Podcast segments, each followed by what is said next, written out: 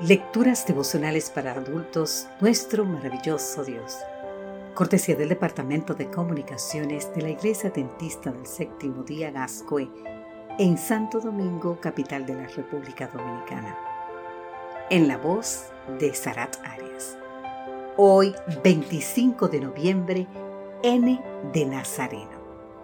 En el libro de San Lucas, capítulo 9, versículo 23, nos dice, decía a todos, si alguno quiere venir en pos de mí, niéguese a sí mismo, tome su cruz cada día y sígame.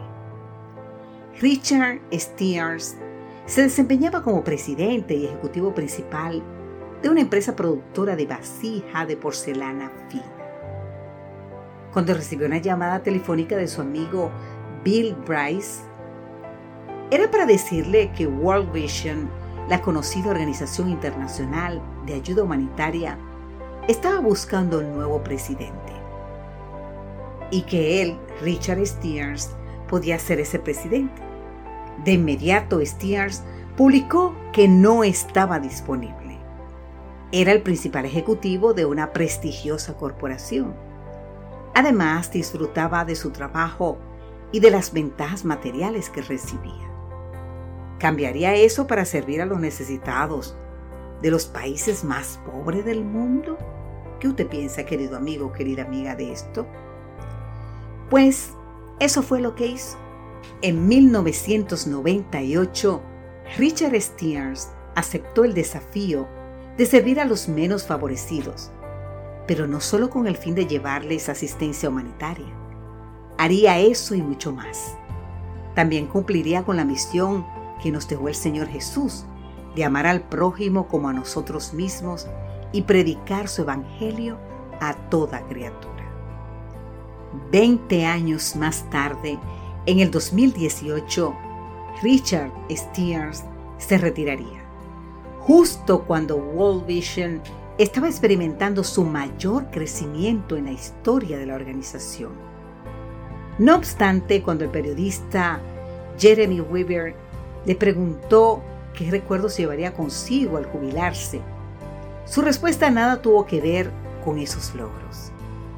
En cambio le mostró al, reportero un mosaico en el que estaba grabada la letra N en árabe. Se trataba de un regalo que había recibido de parte de cristianos refugiados de la región. Kurdistán, en Irak. ¿Qué significaba esa letra? N una mujer del grupo le explicó que el grupo terrorista del Estado Islámico de Irak y Siria, mejor conocido como ISIS, acostumbra pintar la letra N de Nazareno en los hogares donde viven los cristianos para identificarlos. ¿Y sabes qué? Posteriormente saquearlos. Para nosotros los seguidores de Cristo, dijo la mujer, esta es nuestra cruz. Lo que para algunos es un símbolo de vergüenza, para ellas representa el honor de ser seguidores del Nazareno que murió en el Calvario.